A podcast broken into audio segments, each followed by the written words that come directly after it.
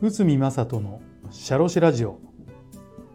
皆さんこんにちは。社会保険労務士の内海正人です。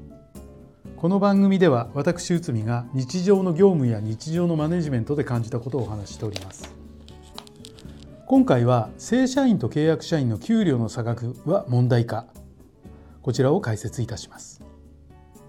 まあ、最近ですね定年後に定年前と同じ業務を担当していた嘱託社員が提訴し同じ業務で賃金に差をつけるのは違法だと判断されたという裁判がありました。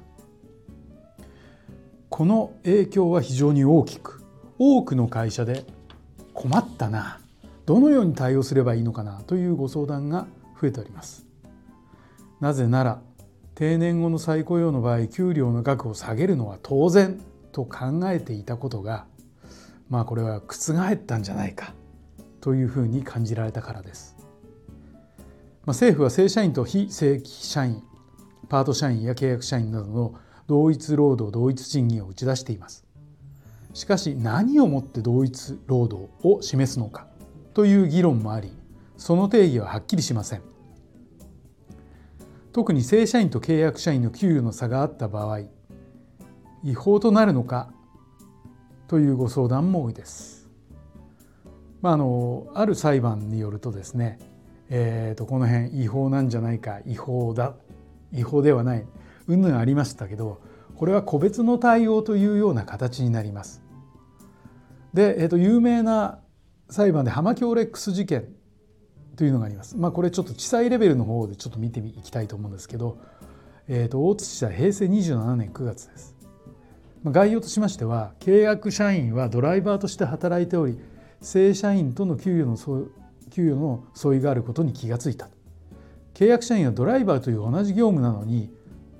給与に差があるのは違法だとして裁判所に訴えた。通勤手当正社員は市内の場合5,000円契約社員は市内の場合3,000円。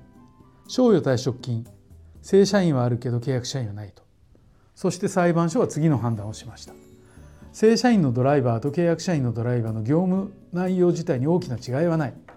正社員は管理責任者として登用される可能性があるが契約社員は登用の可能性はない。正社員は業務の場所や出向等があるが契約社員はない。人事制度上の施策として施策として正社員と契約社員の給与の差については問題ない。ただし通勤手当交通費の実費弁済分の意味があるのでこの差は不合理として違法となったのですまあ、この裁判見てみると正社員契約社員の業務そのものに違いはないことが前提です。しかし移動や管理責任者への登用の可能性など人材活用の仕組みが異なることから無事故手当や作業手当などに相違があっても問題はないと判断したのです。ただし人材活用の仕組みと関係ない通勤手当については違法としております。まあこれに関しては通達があります。平成24810揮発08105給食手当のように職務内容や人材活用の仕組みとは直接関わりない手当に相違があることは合理的ではないこのように正社員契約社員の給与の差額は基本給だけでなく各種手当の性質も裁判所では検討されます。まあ、今回の裁判ですね正社員と契約社員の業務そのものの違いはありませんでしたが今後の人材活用としてそのどのような責任の中で仕事をしていくのかの違いが明確になっています。仮にこの裁判で人材活用の違いが明確となっていなければ結果が異なるものだったかもしれません。正社員と非正規社員の間での業務に明確な差が見えなくても業務への取り組み責任等を考えた人材活用が明示されれば、えーと、際は有効ということになります。でこのハマキオレックス事件最高裁まで行ったんですけど基本的な考え方は、えー、同じ地裁の判断とほぼ同じということでした。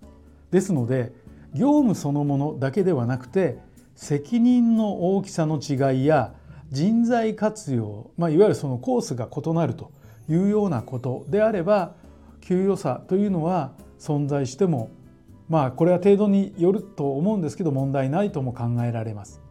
ただしこれはあくまでも個別の判断ということになりますので、